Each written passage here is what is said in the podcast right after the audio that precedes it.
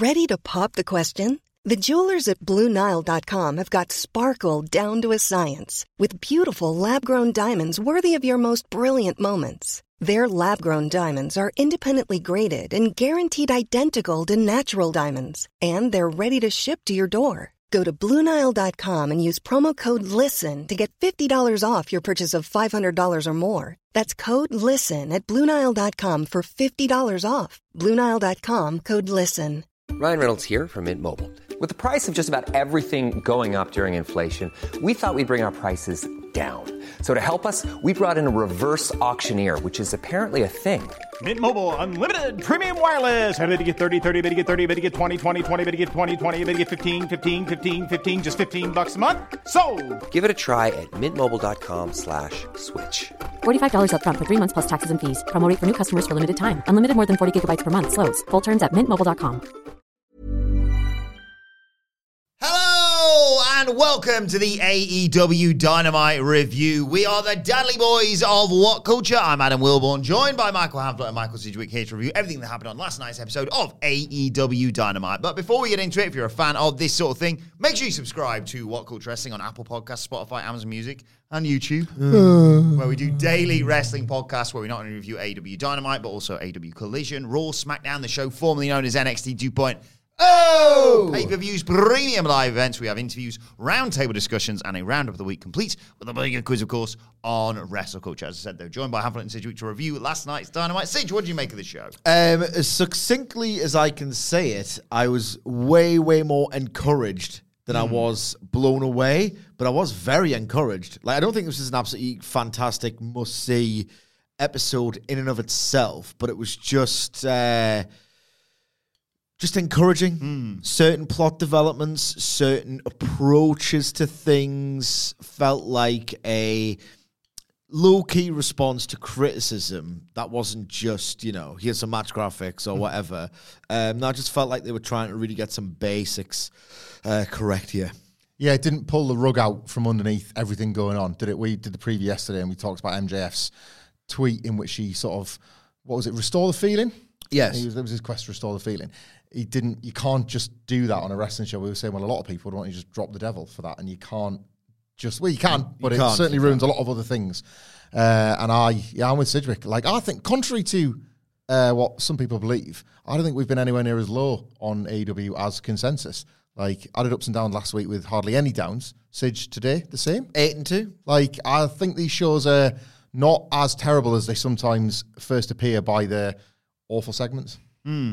Yeah, like you say, I think signs of encouragement on this show. Nothing, well, elements of blowaway stuff, as always, with, with in ring, with AEW. But yeah, nothing astonishing, but nothing that was so outright, oh my God, what are you doing here? Uh, but I'm sure we'll get into maybe, it. maybe one. We'll get into yes, I was going to say into it in due course. Uh, let's start at the beginning of the show with uh, the latest match in the Gold League of the Continental Classic. It was Jon Moxley versus Jay Lethal. Uh, I think a match I assume looked fairly obvious going in of who was going to win, but they did a very intriguing bit of booking in terms of. Well, you talked in the office today about Moxley being in trouble. Well, I'll let you get into that in a second. Because early on, uh, Lethal targets the legs. He puts on a figure four. They roll to the outside.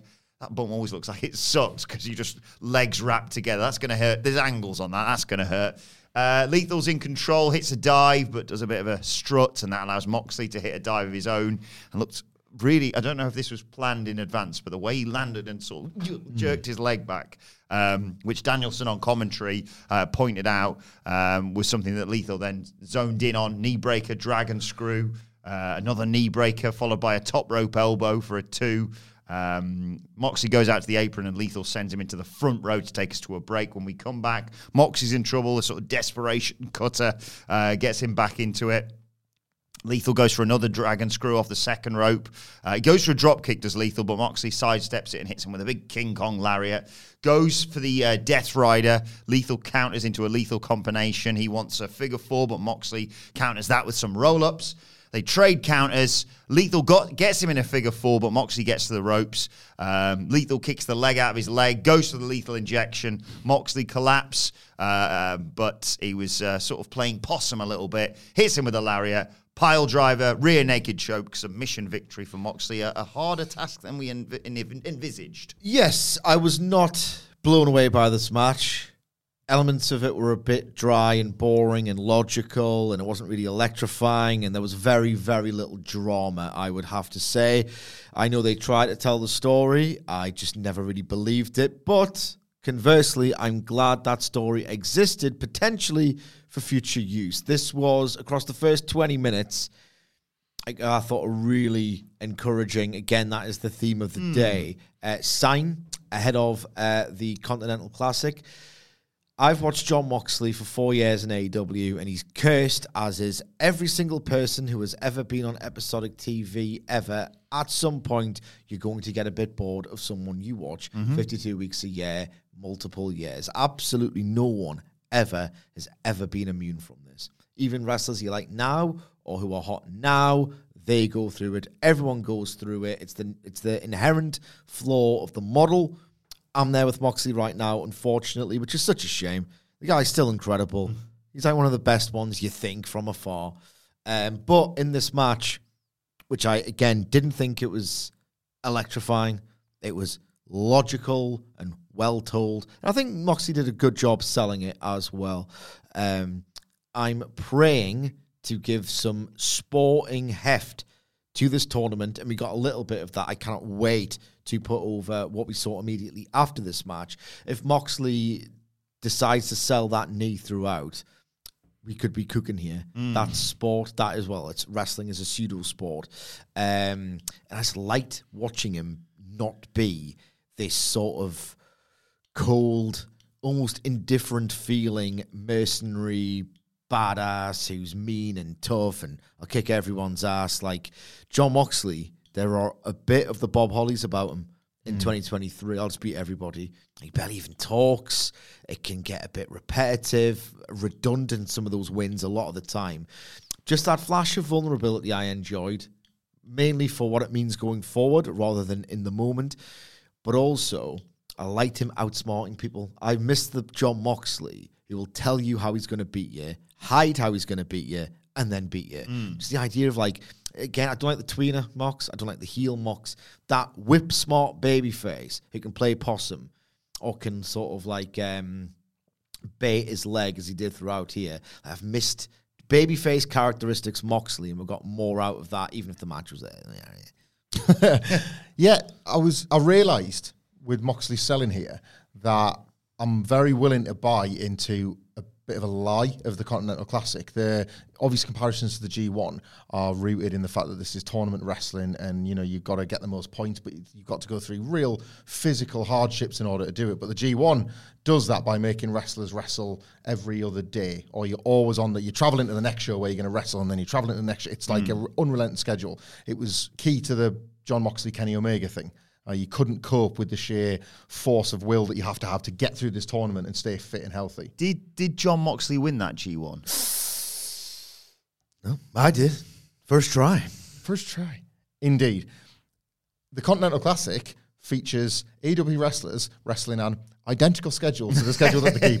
It's a once a week thing. Yeah. But wrestling's a work, right? So by Jon Moxley getting injured here, like he hasn't done, to Sidgwick's point about his vulnerability or lack thereof, every week in 2023, it's suddenly put over the tournament as like slightly harder work than your standard weekly AEW Dynamite match. So I can totally buy this. Like, I'm not saying this from a cynical approach. I am like open hearted to the idea of, ah, this tournament, these matches go a little bit harder because people want it a little bit more. So this isn't your standard go to work, win a match on Wednesday, see you next Wednesday. This is different, different gravy. Different gravy. And Moxley suffering the consequences of that puts this, as we, we get with Kingston next, puts this tournament over as not just a turning up to wrestle once a week. It's smart booking to try and elevate the like sort of like the status and the aura of the tournament, which was pretty much our biggest criticism of it last week. So like a, hu- I didn't think much of the match either, but a huge step in the right direction psychologically because everyone can sort of tell their own version of this same story.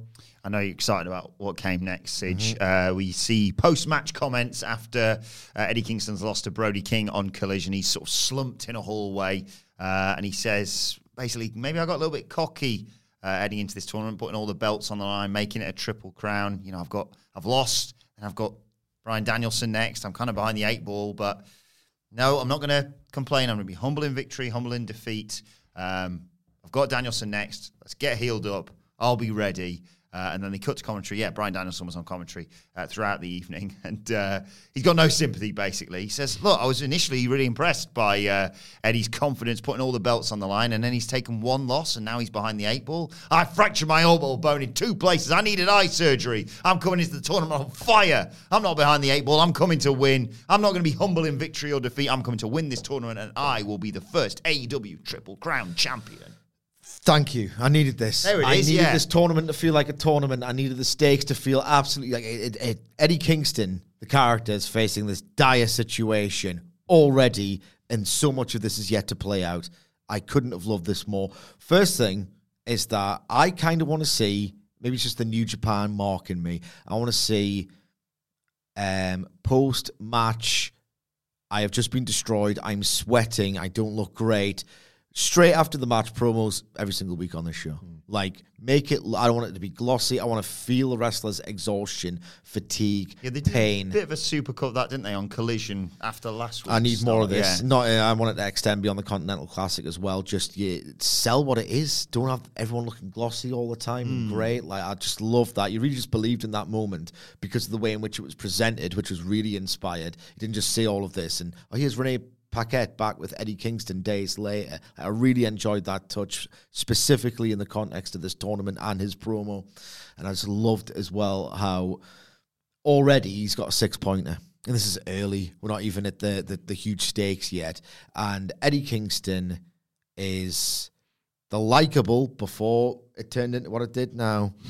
The likable Newcastle United team of the mid nineties. Mm. Shut up, man. Everyone does. Everyone everyone loved them. Everyone's second team. Even Hamflett's. Absolutely not. And I will not have that go on a podcast. And they are a twelve point lead. Ah, it's going away. I like that bit. That that twelve point lead is going away. And Bryan Danielson, you know, there's probably other sporting analogies. He's the Chicago Bulls of the nineties. He's Manchester United. He's Sir Alex Ferguson. He's that s- a- a arrogant athlete who knows how good they are, like the, the Michael Jordan hmm. or Djokovic, hmm. right? And he needs knocking off his f***ing perch. and he's not going. You're not going to do it first No. time, or you shouldn't. But at the same time, Kingston, he can't lose two of the bounds. What about the belts? Couldn't have loved this more, and I'm fired up. Genuinely, I me, I am fired up for Kingston Danielson on Saturday, Sunday. I can't wait to watch that on Sunday morning. Genuinely, cannot wait. I'm setting the alarm. It was a subtle pivot in the stakes here, and I think they're going to get to go back. They That's start, sport, baby. Well, it's sport, right? And sport is for prizes, and the prize is the Triple Crown.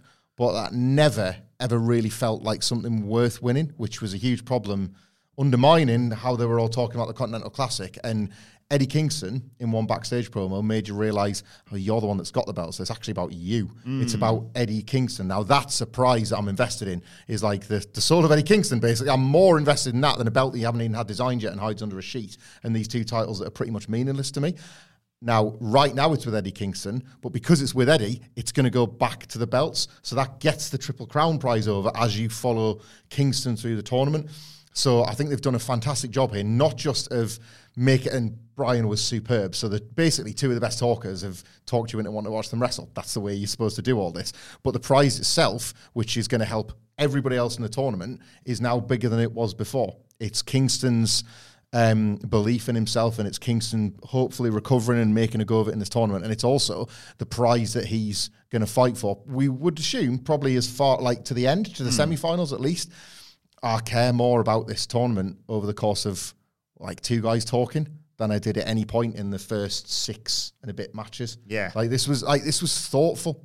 They knew what they were doing here. timing of this is so wonderful mm-hmm. because you know it's going to peak higher than this. Yeah, mm. Earned me some trust, some sporting motifs. The desperation. that's Love gonna- it. Because, like you say, you can't afford to really go two down. But when it gets to the That point, going to do. when it gets to the point where it's like, oh no, literally, you lose this game and you're out of the tournament. Mm-hmm. How desperate are people going to become? How how much of a oh, that's kind of cutting corners. But you know, the only thing that history remembers is whether you won or lost, really. So you know, people are going to look at Danielson and go, "Got a hurty eye, have you?" yeah. I don't know, I'm suggesting that's going to be Kingston, but the desperation that's going to creep in across everyone apart from the losers who are probably going to go 0 and 5 in this Yeah, yeah, yeah. Up in mirrors the punk match and he does a before the belt hurricane to Bryan's broken eye. Yes. like screams. Yeah. Um, I'm kind of conflicted with what came next because it was like exciting and they, they sold this big final match for Sting, but I also got three old men kind of waffling on at the same time. Weekend at Ric's. It was Tony Schiavone. He's he's talking about uh, AEW Revolution, and they announced it's going to take place March third, Greensboro Coliseum. Obviously, the history there uh, for for Sting, many memorable matches, and of course Sting and Flair, thirty five years ago, uh, and he brings in both men. Uh, I should have done the maths on the combined age on screen here, really. And he talks about Sting's incredible, what is he, 24 0 record in AEW? Never had a title shot. And um, This is what we're doing. It's like I said the other week. that he's Young, heel Young Bucks versus Sting and Darby. or, was gonna say or, Sting. or, or the belt on a heel and Sting fighting for the world title. Heel Young Bucks in Greensboro as well. It's that's that is the match. I think it'll be a singles world title, but I think that's the better split match. second there, I thought he was going to say heel Young Bucks versus Sting and Ric. I don't want to see Ric Flair again as long as I live. Um, so yeah, Sting says, like, I'd never guessed all these years later, uh, after that first world title match, uh, I'd be standing here with, with the two of you. Talks about being 45 minutes, commercial free, you know, really uh, original. First time that's really ever been done, and, and um, it, how it was a make or break night for him. Uh, he talks about Ric putting him on the map. He thanks both men. He says this is a fitting place to end my career. And I'm like, okay, cool. There we go. See, see you, see you, Revolution. Uh, and then they sort of just keep going and keep going and keep going. Like Flair talks, talks about, you know, I didn't make him, Sting made himself. Uh, I'm, you know, I'm lucky to be standing here, 74 years old. Uh, it's going to be one of the greatest moments of my life. Uh, Sting's last match, Highway Highway 85 is going to be lined up. There's like glimpses of Ric Flair of old in there. Uh, and they sort of get it back on track by going, oh, Sting and AEW are coming to Greensboro. Woo, all that. And Tony throws back to commentary. He just felt like it kind of lost its way somewhere. What a Ric Flair promo. that wasn't um, before 20 years ago, lost its way. You're joking? Yeah, I hate seeing him, but uh, they're not allowed to get me with the Greensboro Coliseum. Yeah. Then they're trying. and Maybe it's working. Like a bit of romance in my wrestling. He's going to main event. It's going to be like Ric Flair aside. It's going to be a really, really like quite beautiful thing. I I think they might like sod the tag match, sod Darby Allin. I think the, a heel will be the world champion by then. Might they might just go for it. Sting's one and only singles match, and it's for the Heel belt. bucks for like you Uh, want the that's the best match. possible Yeah. match. You need Darby to create that movement. It's going on last as well. I think. Should, as it Like should. it's the whole show. Shape it around. There's no stories that are going to be that hot and peak that high by Revolution that you might. the Young well. Bucks might need this. Yeah, you might as well just go with Sting all in for the promotion for this pay per view. 204 years. Oh boy! Combined age on camera. Thank you for that. 201 of Nicholas. those are Ric Flair. Um, I did see, by the way, uh, Adam Blair at Adam Wilton 4, who usually takes care of the. Um, you, Dada. For uh, Ladies' Night, which is I saw the red light. still still coming. Uh, Red light indicates dada secure. Uh, off, he's said he's booked his hotel. He's he's going there. Well, fair enough. Yeah, Fair enough. Das. Stinger. Uh, and then we got another Gold League match in the Continental Classic. It was uh, Mark Briscoe versus Roosh, who uh, chopped the crap out of each other, basically. I love Roosh so much, man. Uh, yeah, back and forth slugfest to kick us off. Uh, Roosh is trying to do a pose, so Briscoe just clotheslines him out to the floor and flies through the ropes with a drop kick. More chops. Roosh sends uh, Briscoe into the barricade. Briscoe responds with a back suplex onto the edge of the barricade and a diving elbow off the apron. R.I.P. Mark Briscoe's hips. Um, they trade thrust kicks, lariat, double down. Uh, we go to picture in picture when we come back. Briscoe hits an exploder. Roosh hits a backdrop driver, goes for bullhorns, but uh, Briscoe fires out of the corner with a spear, goes for the Jay Driller. Roosh escapes. Uh, so Bris- Briscoe hits him with an enzuigiri. He uh, sends Roosh to the apron, more chops. Um, he uh, hits Roosh with an overhead throw to the floor. They fight in the corner. Um, Roosh gets knocked off uh, the turnbuckle. Briscoe hits the froggy bow for a two count. Roosh again gets out the Jay Driller. Overhead throw into the ropes. Bull's horns. One, two, three. Roosh gets three points on the board. God, Roosh. God damn it.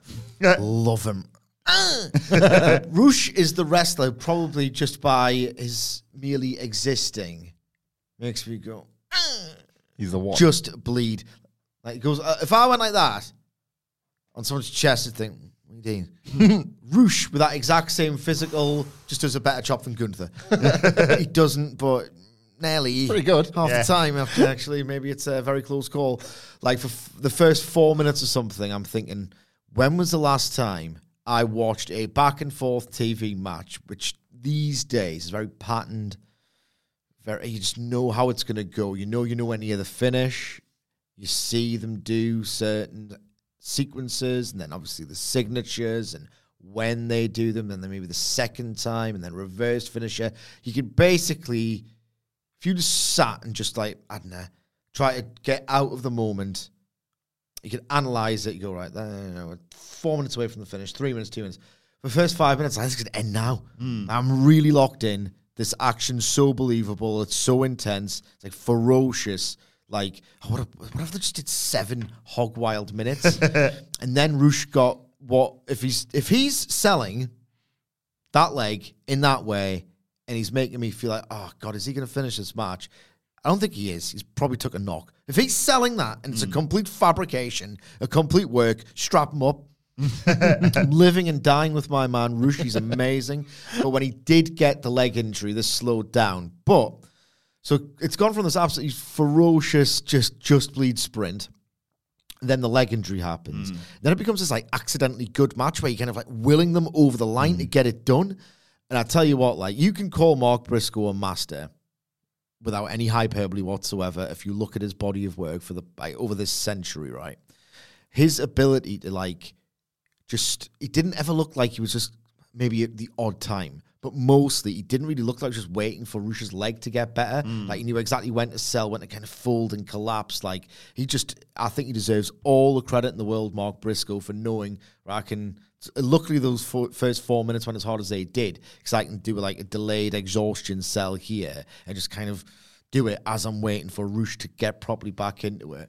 And I tell you what was awesome as well is that you've got Roosh who's basically on one leg for what 60% of this match, 50% of this match, and then you're thinking like you saw Samson out there, you're thinking Jesus Christ, this is uh, is this- is this gone a bit awry? And then he just bashes him. Power back into his leg, gets the adrenaline flowing, and somehow contrives to hit a bull's horn. Yes. that I'm thinking, how one, how did that not concuss Mark Briscoe? bloody up his face. It was the impact was amazing. Bryan Danielson lost his mind. Yes. And it's one of my favorite things ever when you've got an actual worker. And Bryan Danielson's one of the best workers of all time. When you can get someone who knows how it's done, who knows how to make it look like Danielson does, hmm. and have him, of all people, the most foremost authority in how to do these things and make them look deadly. If you've got him, like, sincerely losing it and going, oh my goodness, look at that. I there's nothing more impressive to me when there's a commentator who's a worker who loses their mind and actually is into it. calling for people's heads on commentary tables and disciplinary panels. He's got a lot, Bryan. The my expectations. Such a bitch, man. My It's, it's always expectations are- everyone except CM Punk who's to blame, isn't it? the grass isn't greener; it's burgundy. Uh, my uh, my CM expect- Punk's a violent sociopathic thug. Oh God, everyone's such a loser. My expectations this match were measured because I'm a dumbass. Like I really was thinking, oh, this is not the right week. This is not the right pairing. As It's always the right week for this. as great as they both are. This I was just miles miles off. Um, Mark Briscoe, I don't have anything to add on Roosh. Like, but I love him just the same. Like he's that guy right now. Roosh. I think he's Force of nature. so valuable for this tournament as well because there are going to be weeks where like the fixture doesn't feel quite as From the first Roosh Mox match yeah, last year. like Oh it- my god. he's perfect for this. Such a perfect addition. Mark Briscoe as a babyface, like he's a, he's a WWE dream in a way that they can't train. They want their wrestlers to find hard cameras, find people in the crowd, find that emotion hmm. That like Dusty Rhodes we know would train out of people, would find in them, and they just like stole it and thought, well, there's a big camera. Like I'm doing now. Look at that. And then mm. like pull a face and that's how they'll emote. And it's all wrong and it feels fake. Briscoe does that naturally. He does that. Like he absolutely pulls you through the screen for him John Cena and was like, well, if I call my spots loud, then somebody in Rose Ed hears it. You've missed the point, John. Yeah. Like Mark Briscoe is wrestling like that the actual mm. way you're supposed to do it. I'm as shocked as he is when people kick out the froggy bow. Yeah, like he's oh. na- he's nailed that. It's just like it, it probably, and like, I'm as guilty as anybody else. Like we did not talk about the Briscoes enough, and we do not talk about Mark Briscoe as an all timer. Like really, when you sit down and so drill into it, great. This isn't just a guy that's been on TV a year. He's put 20 years into this, so of course he's as great as he is. Uh, and again, I am viewing this tournament through someone like a Kingston and now somebody through a Briscoe as if it is as real as real sport gets. Please turn it around. Like, please turn this into a three and two rather than a like. I don't want you to get beat every week. I don't want it to be another Mark Briscoe neighbor like neighbor so far story. I, like, I, I desperately will be willing him to win his next match, and that's the point of tournaments like this. Superb. Uh, following that, RJ City's backstage with uh, timeless Toni Storm, Luther, uh, and uh, Mariah May. Um, she's annoyed about her acceptance speech being interrupted last week, but she went out and partied at the compound with JFK or one of the Kennedys. She's exhausted. She's got a touch of the gout. Uh, RJ asks if she's worried that she's got to defend her women's title next week. Uh, and Storm name dropped some Hollywood stars and said if they weren't worried, neither am I. Uh, and RJ takes off her shoes to end the segment, which got me worried about how the internet was going to react to this. uh, but I did pop when Taz was like, "Hey, gout's no joke, guys. What do you make of all this?" And she's literally playing someone from a different era in time. So timeless. She's like out of time. Back in time, Toni Storm. That more like it. If, if anything, No, I mean it's stupid. It's absolutely stupid. So like she obviously isn't. She lives in the year of our Lord 2023. Um if you are you know, someone like me, you know, exacting about the details or, you know, a complete and utter little you're way of putting asking it. you're asking questions that undermine the whole thing Yes. and the idea of AEW is this real place with real people playing characters, but you know you can believe in them. It's like, oh, should should someone not get some psychiatric help or something? Like, you know what I mean? It's Brandi Rhodes' a teddy bear yeah. needs to step in and do something about It's this. like this is a if that's if this is a real entity, a real organization, as compared to the, the synthetic one over there, hmm. right? Which is their words, kind of, not mine. Yeah. I think, come on, this is ridiculous. Let's get this poor woman some help. Is that then? Would you say that Toni Storm? It's not so much the character; it's she's reflective of the big picture issues within AEW. She's in WWE, and they're doing this level of comedy, which is qu- like uh, think timing's great. some of this made me laugh. Like, some I of this, think her like the touch of the gout, you know. Yeah. this is in a more fantastical world. All for it, Yeah, but the the dissonance is too much for me. good. This is it because this segment again, a bit like the acceptance speech last week. I like laughed, and I'm thinking, how have you done that? Like the gout thing. It's really funny. Uh-huh. Like, and so as a result, I kind of have no problem with it at all as a segment. But I do see those exacting criticisms about should it live here. Hmm. I'm glad it does. I want. I think I want the Continental Classic followed by this on a single wrestling show. But I do understand their criticisms. I think it's way back on track from when it was a couple of weeks before she won the belt. Hmm. I thought like this was done so. I didn't love the follow up with Mariah May. I thought her performance was pretty wooden and fake feeling. Just talk about it now. yeah. The, Yeah, oh, Toni Storm was there. This is wo- wooden and fake feeling. But again, it's like I think she like makes Toni sense Storm's within the context of yards herself. better. Yeah. yards better in her performance of this Bobbins fake stuff. So what? They, what they all about Eve? Aye, They're which doing they it. I've never seen to and I Is it don't know as if- good as Tremors? I'm now wondering. I, I didn't watch it for Big. Trouble in Little China. you know, I read one tweet, but like maybe Toni can't bother watching it because it looks like we're just getting there right now, doesn't it? Like Mariah May annoyed about what Toni Storm said in the speech last week, Mm-hmm. racing away to a title shot, or, or yeah, what? RJ's backstage with her. She's hungry for more after coming off a run in stardom, uh, and she's thankful, flirty almost with RJ for connecting her with Toni Storm. Uh, You're quite the curator of people, says Mariah. Um, and uh, he goes, right, you go get him. And she goes into Tony Khan's office. Yeah, so this is all about Eve. Yeah, I it's all about Eve. You know that um, AEW did like a Tremors one as well. This is William Regal's run. Was that a year ago? was that a year ago yesterday? By the way, did I see? Aye. Yeah, Triple B reveal, turn on Yeah. Regal. Yeah, but Regal knew it was going to happen, so he's the real smartest, funniest, and hardest. So it's all right. Yeah, what did you make of the Mariah? I didn't like this bit as much. See, it feels like they're rushing through something, but we'll see. Like, we'll let this play out for now. I guess you might not be angling for a title shot. There might be a little twist along the way. I just thought there was a few more months in this rather than the next pay per view, as it might now be. World's End. Yeah, Wait a minute, you thought there was a few more months out of an AEW storyline? yeah. That's weird because Yeah. uh, they all go on four years. Here's a cool fact a crocodile can't stick out its tongue. Another cool fact you can get short term health insurance for a month or just under a year in some states. United Healthcare short term insurance plans are designed for people who are between jobs, coming off their parents' plan, or turning a side hustle into a full time gig. Underwritten by Golden Rule Insurance Company, they offer flexible, budget friendly coverage with access to a nationwide network of doctors and hospitals. Get more cool facts about United Healthcare short term plans at uh1.com. Ready to pop the question? The jewelers at BlueNile.com have got sparkle down to a science with beautiful lab grown diamonds worthy of your most brilliant moments. Their lab grown diamonds are independently graded and guaranteed identical to natural diamonds, and they're ready to ship to your door. Go to BlueNile.com and use promo code LISTEN to get $50 off your purchase of $500 or more. That's code LISTEN at BlueNile.com for $50 off. BlueNile.com code LISTEN. Even when we're on a budget, we still deserve nice things. Quince is a place to scoop up stunning high end goods for 50 to 80% less than similar brands. They have buttery soft cashmere sweaters starting at $50, luxurious Italian leather bags, and so much more. Plus, Quince only works with factories that use safe, ethical, and responsible manufacturing. Get the high-end goods you'll love without the high price tag with Quince.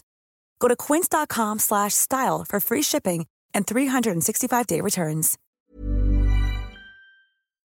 Uh, right, MJF comes down to the ring next. Uh, he's got a cane. He's got a partially torn labrum as well, as Excalibur mentions on commentary. He talks about his world title match against Samoa Joe uh, at World's End on December 30th. He says, Look, Joe, I don't like him as a person, but as a pro wrestler, I respect him uh, for believing in AEW, not just want to line his pockets. Um, he talks about getting a poster in the mail uh, from TNA and one person standing out in that company, the Samoan Submission Machine. He said uh, he wasn't the opp- he wasn't awarded the opportunity to become world champion over there in WWE. Um, but he also proved the point that you don't have to be this male model bodybuilder to be a champion. He paved the way for guys like me. Without Joe, there might not even be an AEW. Uh, and he thanks him despite the fact that it kind of hurts him to do so. He uh, did say, "Well, I'm I'm pretty decent as well uh, for starting a new alternative. I helped build AW brick by brick since day one. I beat Rhodes, Punk, Danielson, Omega, Moxley. Uh, but of all of the names, the one I look back and consider my look, myself lucky to have survived was Joe. Uh, December 30th isn't about Joe's legacy; it's about his own. Can Maxwell Jacob Friedman survive the final boss one final time? He doesn't care if his left knee keeps sliding in and out or if his right hip keeps popping in and out of its socket. He doesn't care if he's it's King Kong and Godzilla all together. He's going to show the world it isn't about the size of the dog in the fight, it's about the size of the fight in the dog. Uh, and if Joe wants to take what's his at World's End, he's going to have to put him down. And he snaps his cane over his leg. Uh, and then the lights go out, or they sort of start flickering at least. And then in come masked men with devil masks. Uh, one's holding a bat to take out MJF potentially. But Joe appears and makes the save. And then the, everything goes black. And then you see words on a screen. In the in the shadows, our game begins next week. MJF and Samoa Joe. Will you face the unknown in a tag match? Are you a hero, Max? Uh, and Joe's like, "Don't do it. You need to be healthy for World's End." Uh, but MJF says he's sick of this Scooby Doo BS. He'll ta- take out every single one of them. MJF accepts, and Joe's not very pleased with this. Everything before the devil stuff was really, really strong. I thought. Um, will you indulge me with a, a tortured football analogy? Oh, yes, please. Right, okay. Soccer. So MJF for a while now with that, like I'm gonna do mystery. I'm gonna have loads of different like I'm gonna line up lots of different challenges and I need to focus on them and spin those plates and build them all up. And I'm going to do the most fighting from underneath performance at full gear you've ever seen in your life. He's been trying, and this is good fundamentally, if the execution isn't, he has been trying to score like, I don't know, like a 40 yard screamer every time. Hmm. Or to use a basketball analogy, like three pointers, like everything that would make a highlight reel. Hmm. This time, he's just realized I've got a very simple job to do. I'm just going to roll one in, hmm. back of the net. Nothing too fancy, nothing too ambitious, but you just need that goal. He needed to score the goal, and this is what he did here. He cut the most 101 classic, basic, simple, whatever you want to call it, promo of all time. He's good, or they're good. I'm just better. Yes. Or mm-hmm. they're good. I don't care. I'm still going to fight with my bloody heart out. And that was this promo. And it was really, really well done. He couldn't have done a better job, really, of putting over Samoa Joe as this like transformative, formidable threat. And he had to acknowledge the reality is that there's what, 10 years of Samoa Joe's career that was just crap. And he's spun that because he's a carny worker, wrestler, Yeah. promoter. And he's said, like, he should have. I know he didn't, but he should have, obviously. Um, so everything up until the devil stuff was just route one, good, basic, simple, classic stuff that you need to be doing, and it was so effective. And considering the last few weeks, like really refreshing. Th- This devil stuff, I, they're stuck with it. I cannot just not do it. It's the only thing worse than doing like Dark Order and the Creepers and the Retribution is like um, Hornswoggle's a GM. Mm. That's, that's the that's the next worst thing. Hornswoggle's a GM, or you know, just what uh, like what's another famous example of WWE just doing nothing with something? Or like taking That, a, that went on for freaking ages as well. The anonymous GM. That's the most preeminent. That's the worst one, yeah, because they left it to die, Yeah. and then brought it back to pay it off as Hornswoggle. yeah. yeah, So they kind of they're stuck with it, and I will give them a tiny bit of credit here. They've listened to people go, "Oh, so he's a hacker, or is he supernatural? Like, how is this devil, whoever it may be, just randomly appearing on the screen at the at, at a whim?" And then they've done the flashing lights again. It, it was giving TNA, it's giving Dark Order creepers, and then they've done the message on the video, and then the commentary team have explained that there's been some kind of internal hack or whatever, like between technological hacker stuff and supernatural bobbins stuff. It's about there in terms of how lame are we going. yeah. So they've gone the level below. That is something, I guess. Um, but I think in MJF basically hanging a lantern on it's Scooby Doo BS. They know. They are telling us we know, which indicates to me that they have faith in the reveal. Yeah. They have big time faith in the reveal, but they are now at this point saying, yeah, visually it doesn't look good. I tell you what was a bit amiss here as well, other than the presentation, which is basically everything in pro wrestling, um, is that I understand why Joe came out. It made all the sense in the world. Joe wants the best version of Max because he's a different heel. By the way, I believe that Joe can beat him at World's End. So that's a vast improvement on the Jay White stuff altogether because MJF didn't make the promise that he'd win. He made the promise that he would try. Fundamentally different in terms of what they're signposting and sometimes telling you too much. Um, Joe helping him out because he wants to um, have MJF at his best, so he's got no excuses. His So, property, he said, yeah. yeah. And Joe can look at himself in the mirror fundamentally the next day and say, I beat the champion, fair and square, whatever. So I understand why Joe did what he did and saved MJF from this attack. The devil and his cohorts or whatever should have kicked the hell out of MJF like a long time ago. They should have really brutalized somebody, anybody. I understand they tried this with the acclaim, but it looked naff. It looked naff. Um, I think with the presentation and the aesthetic, you would struggle badly to believe in them as this main event level stable or act, irrespective of what they do to one of the characters. But you kind of you should try, try. I, the scattering, I couldn't make my mind up on. The, there was still four of them. You know, like four on the. T- I know. I know. Joe stole the bat. There was four of them. Jesus. like I, I couldn't decide if the scattering was what made them feel a bit more creepers retribution well, the scattering of the lights. No, of the wrestlers, Joe comes to make the save, and I know he pulls the guy. Oh, and the they scream. and they scream. I was like, there's still four years. Mm. Like you can get back in and you can take control of this, and you can get exactly where you. I mean, you can't MJF. do that to Joe, given what they've said about Joey's Godzilla and King Kong. Yeah, and I like Joe making the Then save. Jeff about to take his licks. I dig my licks. I don't think so. But I like I found this whole segment.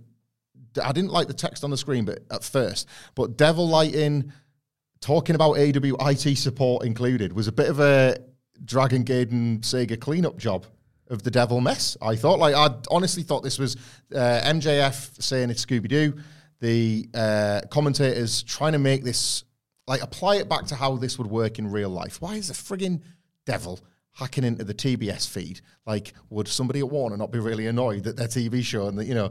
That to me was them trying to like square all this off a little bit, which has been necessary. And I I enjoyed that they did it. yeah, like Even though I still think it's pretty lame. answer those critics and show that maybe you're still trying to apply a bit of pro wrestling thought to this, as we will get to next in uh, something that I don't think I don't think I'm chasing. A, it might be a red herring, but I don't think I'm chasing a daft lead with the the very next thing on the show and a specific detail about one of the wrestlers.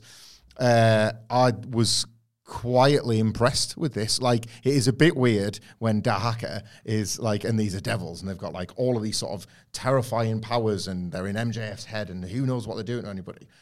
Faces in a tag match. Like, it makes me think of not so much Ole Anderson's Black Scorpion, but it's Ole Anderson's Shockmaster. Not when he's fallen over, not when he's like the hat, you know. I know that's silly, but it's like he puts that on. It's like, what is this man from space and time in the future going to say? Hey, you want a piece of me? Like that's a bit weird. Like, has he not got some more like outlandish threats? Come on, ah, come on, you want a piece of me? Like that. You, you want a tag match? That feels a bit off. Like if you, you could do midnight rock and roll, midnight's rock and roll, you could do like FTR DIY, Bucks, Lucha Bros in terms of how good the moves look. Yeah. If- they look like that, Yeah. it's a, a failure from the opening You- bell. Like if they're going to say, "Watch your back," next week we'll take you out. That's what they do, right? Yeah. They attack from behind. They throw people through glass. That's fine. Like one of them might have to grab the, grab a hold. They might have to hold the tag rope. Remember when the Day Dayhead debuted? Oh, God, And they I have to like tag in and out. It's like the like Aubrey Edwards. they might have to adjust their masks. devil mask. You're not the legal devil. Like you have to. It, that bit of it is a bit silly. The big thing that came to my mind the moment they said, let's have a tag match. Let's have a bare knuckle fight next week then. Was, uh, do you remember in the Aces and Eights angle where they'd be like, the babyfaces would get one of them and they'd be like holding him going, who are you? And I'm like, take down the mat. They've got like a thing. Yeah. Just pull that down. So, so next week, what's stopping them from just going, mm, take your, Yeah. take your mask off? Or, and it, or it, it- not only that, after presumably MJF and Joe win, tell Joe to put one of them in the coquina clutch and they'll kill them unless they tell them who the devil is. A match is re- potentially very dumb. Very dumb. Dangerous. Potentially. Dangerous, dangerous, dangerous. But hey, let's not step on our own dick for the preview. Who just did? yeah. Ow! Uh, Wardlow versus AR Fox, uh, to, to your point, came next. Um, Fox, arguably with the best performance against Wardlow since he returned. Wardlow, that is, because he actually got some offense in. Clocked Wardlow on the apron with a big boot, big dive, somersault plancher. Uh, he tried that step up moonsault from the apron, but Wardlow just caught him and went, all right, my turn now. Slams him on the apron, uh, and then the bell officially rings. Big Biel, uh, not not Ricky Starks' partner, as in a throw, um, from Wardlow on Fox. Chases him around the, or stalks him around the floor, chucks him back into the ring onto his head. Uh, Fox gets out of a gorilla press, takes out the legs and hits a 450, but can only get a one count. And he's like, did all that got a one count. I'm in for a long night. And yeah, Wardlow starts no selling stuff. Spinebuster, big wind up lariat, two power bombs, massive senton, and then a sort of last ride power bomb. Uh, and the ref just goes, all right, that, that'll do. That'll do, lads. if this is a red herring on this Wardlow thing, it's a very good one, and it's the AW you like and the one you want.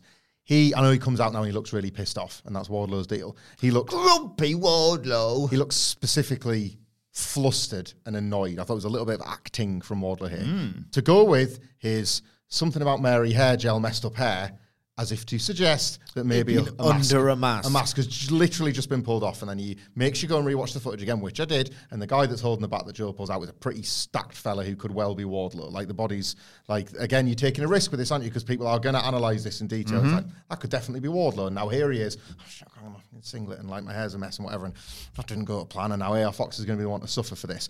It was a good acting job by Wardlow, even if it's not him. It's a, hmm. a good, and we know, you know, that he's in this universe. I like that, and I want th- to Sidgwick's very specific complaint: suspects. People are actually involved in this. You're supposed to be thinking about it, and that's where AEW. I like it because it's like who's in the mask. I like the Fed. Who's in the Who's in the mask? Just want They what's, should- what's in the box. I want, yeah, what's in the box, right? I want mystery and skit. I don't want matches. And but what I'll, ideally you get is both. And this made me question if like how involved is Wardlow, and thus I'm caring about the devil, and thus I'm thinking about it.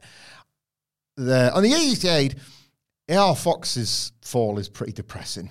Like I know it was a visa issue or whatever it was, but like this man was going to be working Wembley, and I think you need to. What's a visa issue? It's uh, withholding the truth So- issue. aye. I think anyway. you From what I've heard and read, I just feel like it's whenever you have a Wardlow run, like with Ryback and others like him, you start with squashing jobbers, then you move up and you squash slightly bigger names and so on. I don't know. Like I just, I felt it last week in the setup. I was a bit like, oh, all right then. Like AR Fox is there. It was the most stupidest of setups for this specific squash, and I don't think at any point AR Fox has been the right man for this hmm. this thing. It, I just didn't feel as fun. I wanted it to just, I wanted to enjoy and revel in Wardlow's violence and John Cruiser could have been. yeah, I felt sympathy for AR Fox really more than I did like fist clenching violence for like bloodlust for Wardlow. Uh, Excalibur, they show us the footage of Dante Martin's horrible injury uh, in March uh, at Ring of Honor, of course. Didn't need to see it again. And that's why they told you to turn away. Yeah, uh, horrible, horrible. But the main thing is, So it, so AEW this by the way. This is really gruesome. Zero rehab, and here he is right here. like welcome back, asshole. did you? I, I missed all this. Obviously, I missed the preview yesterday. Did you know the match heading into Dante Martin's hometown return? No. Oh, good. I'm glad I've got that button ready for you then, Sige. You know what? I'm gonna be nice. It was This was nice, so I'm gonna be nice. Top Flight in Action Andretti uh, versus Brother Zay and Matt and Jeff Hardy. Ah. I thought it was a good and nice thing. Uh, He didn't push the button while we've been pushing his buttons for years, think about think about that, man. Life is a soundboard Maybe, anyway. maybe he's learning something, man. No! No! No! No! Live, you get a b- b- b- b- boner, you die. Jeff Hardy on the soundboard. Uh, that's got potential. Suck my cat.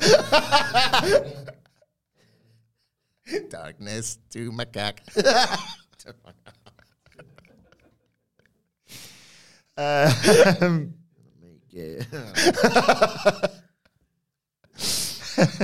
so early on, we get signature Hardy's double team offense. Uh, eventually, Dante though gets the tag in huge I bat. which often think about life's mysteries, man. It's a bloody good quiz. I'll tell you what, he would work really Uh, well. life is a bloody good quiz. I was stood at the top of that ladder and I just thought I'm gonna do it anyway. Do you know what he'd be really good with? Yeah, sometimes you look at life and you think, is it door?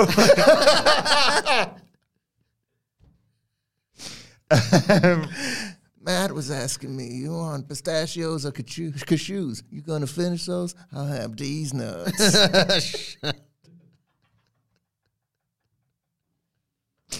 Sometimes Matt kind of loses his way in matches, and I have to say to him, pay attention, please.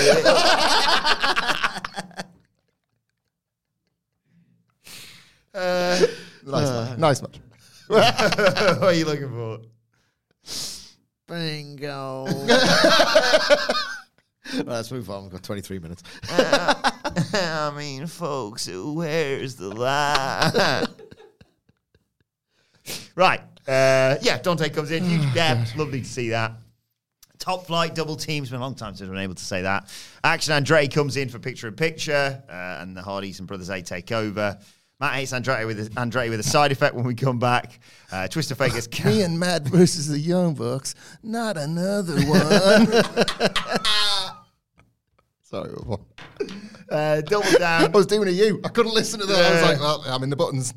What are we doing? Another hot tag to Dante, who backflips out of the ropes and nails Zay with strikes. Uh, Jeff tries to get Dante on the apron, but he hits a springboard crossbody on Zay.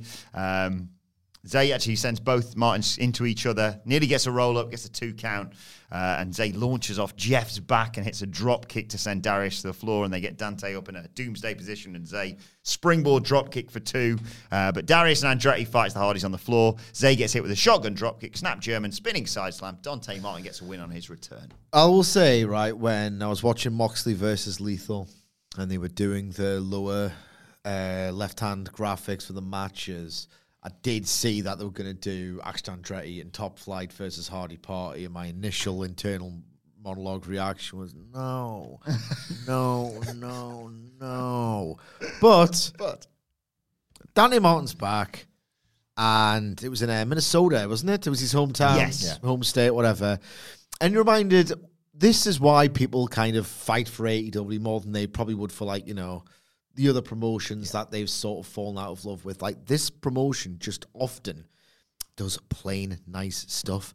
Even when like Eddie Kingston was depushed on television, they still was still give him like his dream matches. Hmm. I mean, he's worked Shibata, he's worked Akiyama. They've, ha- they've arranged to have him meet Kawada. Like it's just a nice company hmm. fundamentally. This is a nice thing for them to do, and I thought for reasons that were inadvertent and on purpose, I had a good time with this match. Like it was all built around Dante Martin and his hot tags, as it should have been, and they were amazing to see. He was sharp, at ease, confident. Just really enjoyed watching him do what he does. Watching Top Flight together do what they do, and you know, actually a Axel step, have Andretti was there as well.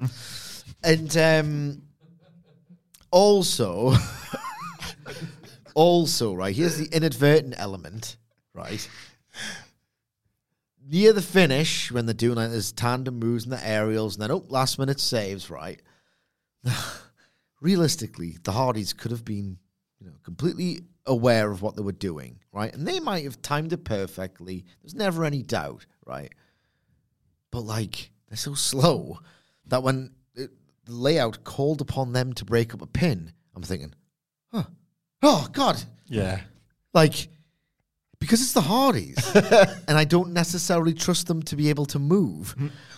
That when they did the like the two point nine nine kickouts, it was like Okada at Dominion twenty eighteen. You know what I mean? I'm like, can you get there? I, I don't believe that you can get there in time. So it was like this inadvertent, super dramatic match almost by the finish. running by a tortoise. Yeah, Come on, help! Come on. I did think, you know, they do the bit where like it's one of them goes like on their hands and knees, and the one jumps off their back. Hmm. But the one on their hands is like, oh, oh, thank God for this. Oh God, actually, I'm just a platform for someone else. I forgot about that part. Stills his head in. This is running. It's like 2.9, 2.99 head infinitum. you know what I mean? That's what it was like that, but like, not the good kind, but a kind of Yeah. it.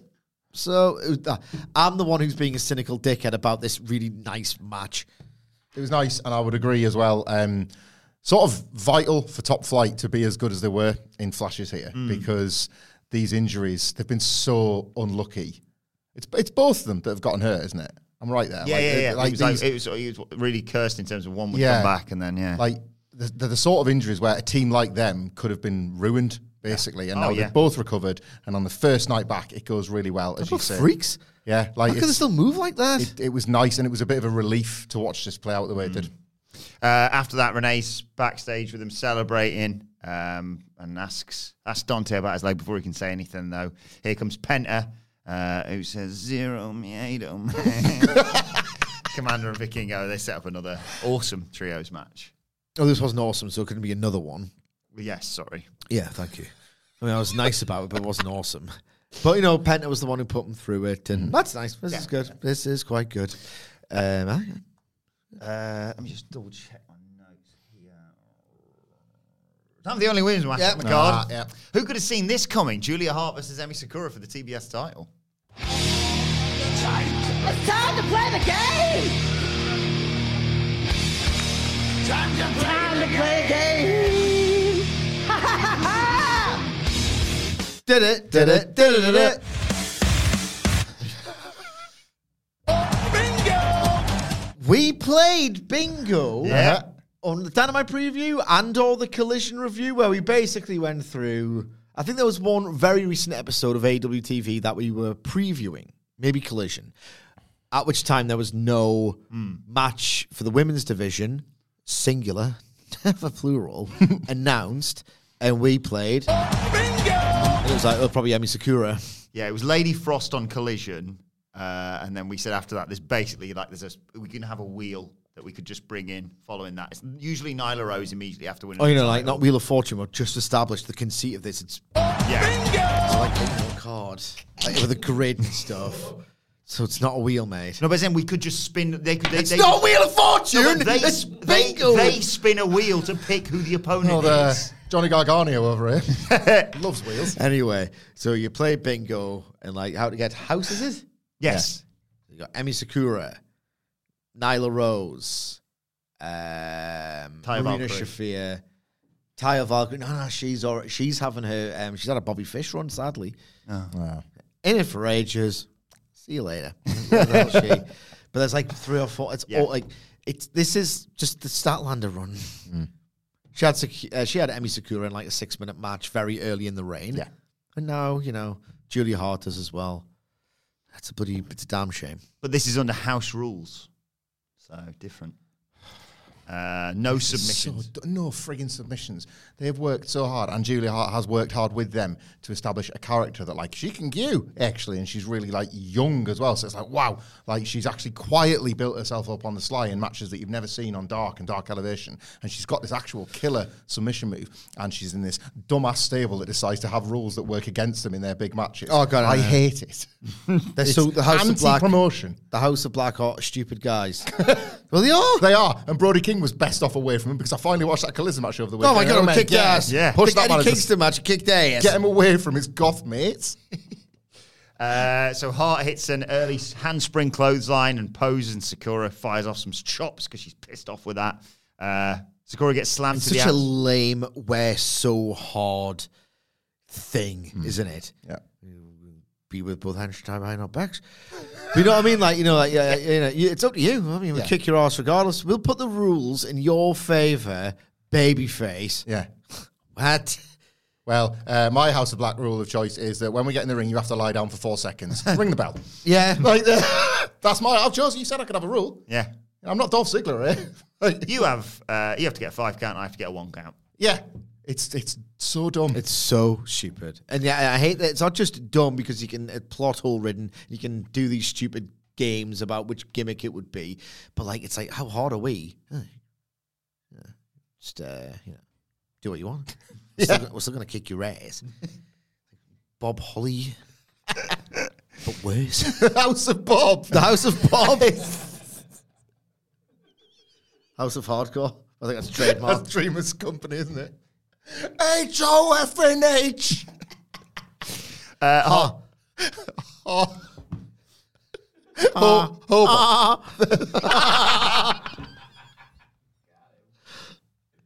Their biggest fans are called Hobots. yeah, yeah, yeah. Got sent to the steps with a, and there's a low cross body to take us to break. When we come back, Julia Hart.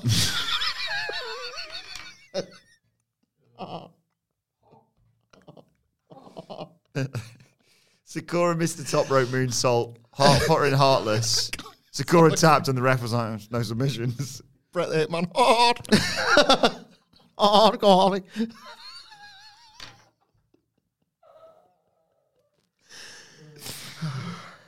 Yeah, um, Julie Hart got the submission, but there's no submissions. Idiot. I think less of everything and everyone. It's now. a good job you've got magic goo because your rest of the rules is stupid. Uh, well, I think there was some magic powers in, in play here because Hart hit a lariat to the back, and it's like, oh, Sakura's in position for the top rope moonsault. And I thought, as she jumped, I was like, oh my god, Sakura's going to move into a better position to get hit with the moonsault. Um, I one, think two, she just three. didn't want Julie Hart to. She didn't want to like. That was the finish. Yes. So she didn't want to like get pinned off nothing. Yeah. So she was like, "How can I look a little bit less stupid here? All right, okay, I'll willingly take a punch to the face, equivalent of uh, yeah. wretched. The, the, you know the heart retains, yeah. yeah, terrible finish, like and, like a completely flawed stipulation, total. Uh, I'm so, I hate it so much. Yeah, just a shame, a real shame. Really into Julie Hart this year, and this She's won. give her? She's won a belt. At which point the booking fails you. Yeah. like Uh, well, before we move on, as that was the only women's match, uh, it's time to play the game, but not that game. Um, before we get to the name of the game, what's the aim of the game, Sid? The aim of the game is to identify to the hour, minute, minute, and second the first note of the first entrance theme for the first women's wrestler to appear for the only women's match on Dynamite. And the idea is that nine times out of ten, it's usually in this slot. The penultimate match on the card, and it's just like time to get the bloody women out. And you know what they say? When the women come out to play, the men ain't too far away. It's basically, uh, I know you gotta watch women, lads, but like, it's all right, the main event's coming on soon. And it's hideous, and I hate it. And we play this game every single week, twice actually. Well, once, but I do the thing twice.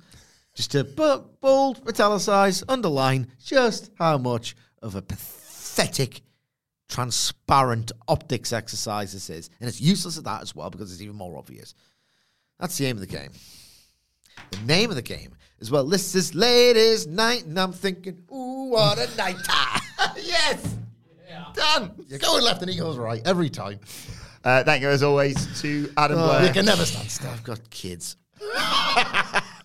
at Adam Wilton 4 on Twitter and Jose Palomares at the Ho 11 who always take care of the um, Data. Thank you for this sort of thing. Uh, one hour, 17 minutes, and 46 seconds.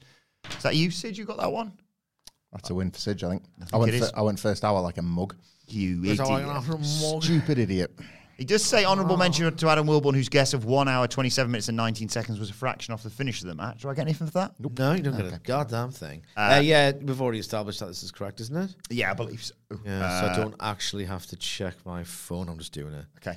Uh, seven correct guesses for the year for me. Hamflett's on nine, Sidge is on 11, which Ooh, means almost uncatchable. almost uncatchable. I think we've got two more to play. So sit now. God, let's let's get my name engraved on the trophy. yeah, They could put the Michael in now, can't they? yeah, let's put the. Michael in now. Yeah. Uh, then we got the. the, the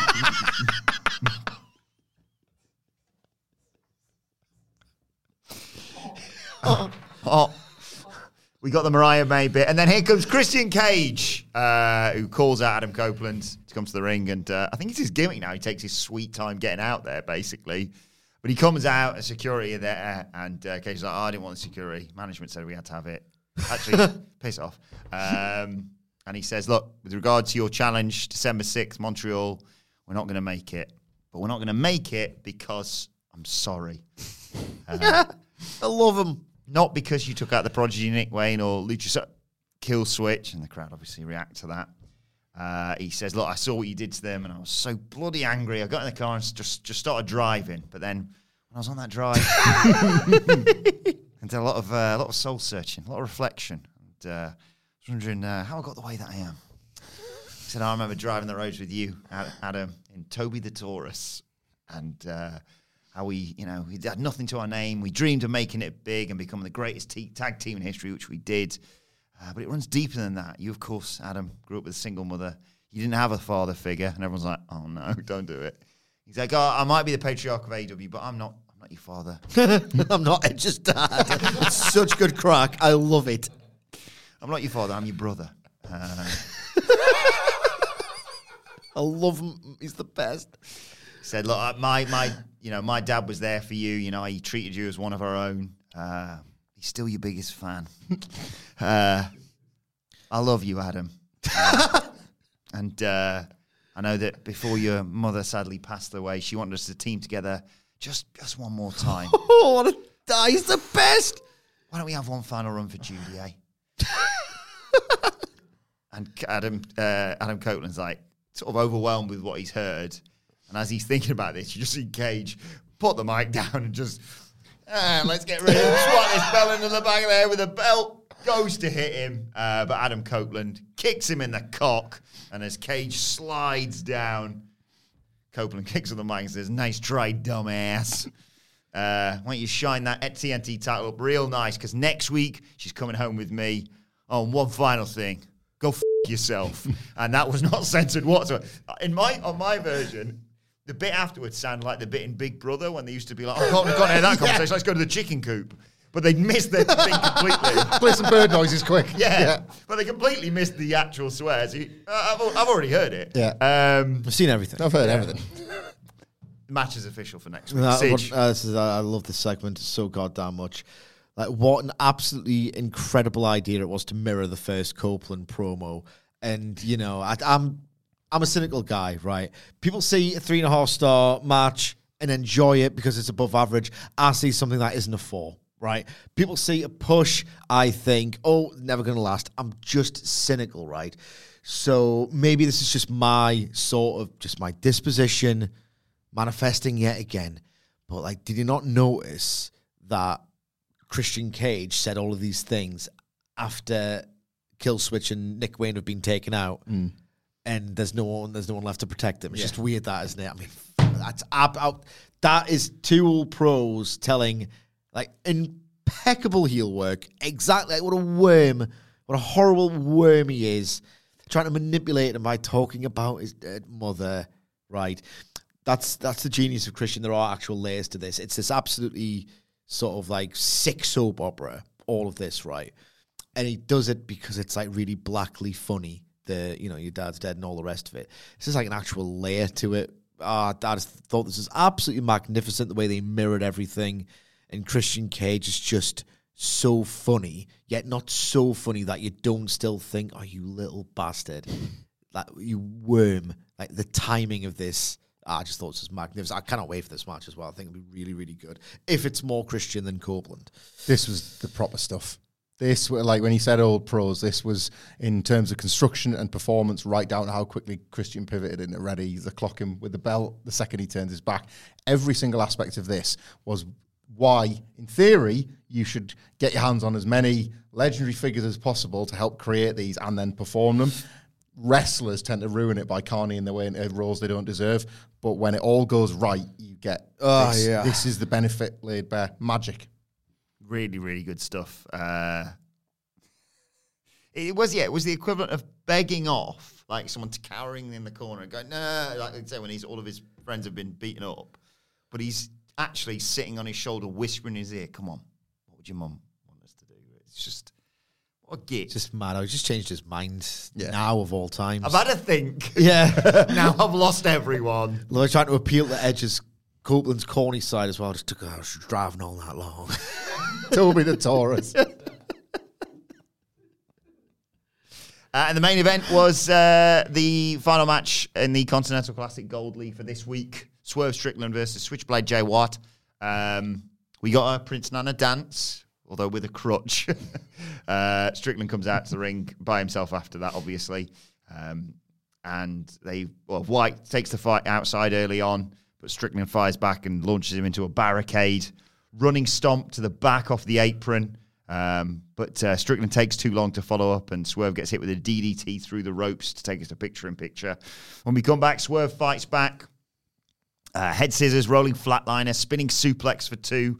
Uh, they both slowly get to their feet, and White hits a flatliner, dropping him right on his head. Um, White hits a snap German, and that allows uh, Strickland to recover because he takes too long. Uh, big old lariat for another double down. Uh, chop block to Swerve's leg allows White to hit a Uranage for two. White almost gets sent into the referee, and just like last week, tries for a low blow, but Swerve, being the fellow heel that he is, knows exactly what's coming. Catches it, hits a slam, hits the house call kick and the Swerve stomp, but White kicks out. Uh, he bites at the hand of Swerve. A sort of desperation Blade Runner out of nowhere, but that, the force of it spills Strickland out to the floor. White brings him back inside. They sort of trade near falls. They both go for their finishers. Um, they are banging on in commentary, I should say, by the way, about the, the time limit and the, the, the time announcements going on. I think we're about 15 minutes in at this point. You think, oh, okay, they're just going to go into an over and it's going to go to a draw. Uh, White hits a sleeper suplex, but as he's going for the Blade Runner, Strickland out of nowhere, flash pin, roll up, one, two, three. Swerve goes to six points. yeah. Um, weird dynamic, which kind of I was removed from the match because it's like, you know, I'm not that much of a basic bitch. I've talked as well about how babyface and heels and it's all a bit, you know, antiquated.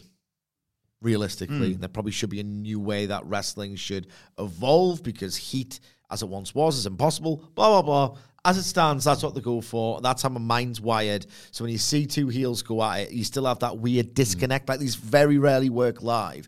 So this match was they basically had to present it as a shootout, like because it was structurally like couldn't work in the hmm. normal way, if you like and it relied almost entirely on just total great execution. And the last five minutes were just so wonderfully executed in terms of the moves, like how impactful it felt, how gnarly everything looked. Um, so I really enjoyed the last five minutes, even if the last five minutes were di- disconnected from the first ten. So there's no real emotional heft. You're not You're not watching anyone struggle. You're not sympathizing with anyone, etc., etc. Um, but the last five minutes were exhilarating. Relied on pure execution, and that's what they gave you. One more thing if Jay White had eight, he could be the best of all time. Unfortunately, he doesn't. Like, he does everything he's supposed to do, like so immaculately. Positioning, footwork, like even the little things where the idea is you don't want to walk into moves. You don't want to like. And you see the absolute horrible extreme of this. Like I didn't think it was as, as bad as X made out, but maybe I'm just desensitized to it. But that Wes Lee Johnny Gargano sequence in the in the Fatal Four Way on NXT when they're like doing that soulless dance basically of choreogra- of choreography. Like that was the antithesis with Jay White. Like he will flail and struggle and hate the idea of like panicked. I don't want to take this move. Yeah. Like, he's really good at that. Oh. Um, so this is well crafted for what it was, but what it was was a bit weird. But because it's these two, it transcended weird, I guess. I was quite impressed with this. I thought they'd go more pantomime, and there wouldn't be the need to uh, even even have a wrestling match really, or find a heel and babyface by both trying to out cheat each other. The Jericho Those- MJF match. yeah, those those are ago, quite yeah. fun matches, and you can't do them all the time, and you can't necessarily land on characters that can justify it. Jay White has won his first match with. I really like that MJF Jericho one. Is it Yeah. Full Gear Uh, yeah, 2020. and it's like it makes good use of characters, doesn't it? Like Jay White won with a low blow last week. Swerve is Swerve right now. You absolutely could have done that, and I thought it was quite bold to leave most of that alone and just try and out wrestle each other. Um, there's a sort of honor among thieves, mutual respect between the way they were wrestling it. I'm really intrigued in a good way with what they're doing with Swerve's booking right now. He has come out of the Hangman Page match as probably one of the hottest heels in wrestling, and on this trajectory that we have all projected onto him. This man has to win the world title. It feels hot when there is heat around a wrestler. There's almost nothing like it. You, it's inevitable. He, he had that around him, and I was trying to think of a heel in wrestling history where they've then like shifted slightly and used Raken Gyu as this way to kind of like force you to respect them. And I was thinking about heel Shawn winning the Rumble from number one. Like it was a 30 minute Rumble and Mo lasted 20 seconds, but ignore all that. To win the Rumble from number one. Like, I hate him, but he's good. And they're showing you through pro wrestling and pro wrestling alone that he's really good. This tournament is that for Swerve. Like he has come off this match, top heel in the company, a champion elect in 2024, and there, he's not going to be this crazy pantomime heel throughout it. He's going to remind you over the course of these matches that he can do, that he's got the lot, and then after the tournament, or however the tournament ends, maybe Hangman costs him, maybe whatever, something will occur that maybe stops Swerve winning, and that sends him off on his next direction. You are going to just have quietly inbuilt in the back of your mind, he's kind of the best wrestler as well. He's if there was one little bit that was undeniable, that is uh, that was still deniable. That is no longer the case, and I think that's like that's what his purpose is in this tournament. And I felt it here. I think by the end, Swerves. If you didn't already think it, you're going to realize that he's got the lot, and that's what you want in a world champion. If it's all elite wrestling, mm. Well, let us know your thoughts on AEW Dynamite in the comments section below or on X at What Culture WWE. Watch, they can follow all three of us. You can follow Michael Hamflett at. Michael Hamflett. Follow Michael Sidgwick at. M. Sidgwick. Follow me at Adam Wilbourn. Uh, follow our brilliant producer at It's Adam Nicholas. Follow us all at What Culture WWE. Make sure you subscribe to What Culture Wrestling uh, wherever you get your podcasts from for daily wrestling podcasts. Me and Sidge will be back tomorrow. of All course, going well. to preview AEW Collision. But for now, this has been the AEW Dynamite review. My anxiety funny to you? My Bit. I think. Yeah. I think it's your delivery of it. thanks to Michael Hamflett and Michael Sidgwick. Thank you for joining us, and we will see you soon. Planning for your next trip? Elevate your travel style with Quince. Quince has all the jet setting essentials you'll want for your next getaway, like European linen, premium luggage options, buttery soft Italian leather bags, and so much more. And it's all priced at 50 to 80% less than similar brands. Plus, Quince only works with factories that use safe and ethical manufacturing practices. Pack your bags with high-quality essentials you'll be wearing for vacations to come with Quince. Go to quince.com slash trip for free shipping and 365-day returns. Mom deserves the best, and there's no better place to shop for Mother's Day than Whole Foods Market. They're your destination for unbeatable savings, from premium gifts to show-stopping flowers and irresistible desserts. Start by saving 33% with Prime on all body care and candles. Then get a 15-stem bunch of tulips for just $9.99 each with Prime. Round out Mom's menu with festive rosé, irresistible berry chantilly cake, and more special treats. Come celebrate Mother's Day at Whole Foods Market. Planning for your next trip? Elevate your travel style with Quince. Quince has all the jet setting essentials you'll want for your next getaway, like European linen, premium luggage options, buttery soft Italian leather bags, and so much more. And is all priced at 50 to 80% less than similar brands. Plus, Quince only works with factories that use safe and ethical manufacturing practices. Pack your bags with high-quality essentials you'll be wearing for vacations to come with Quince. Go to quince.com slash pack for free shipping and 365-day returns.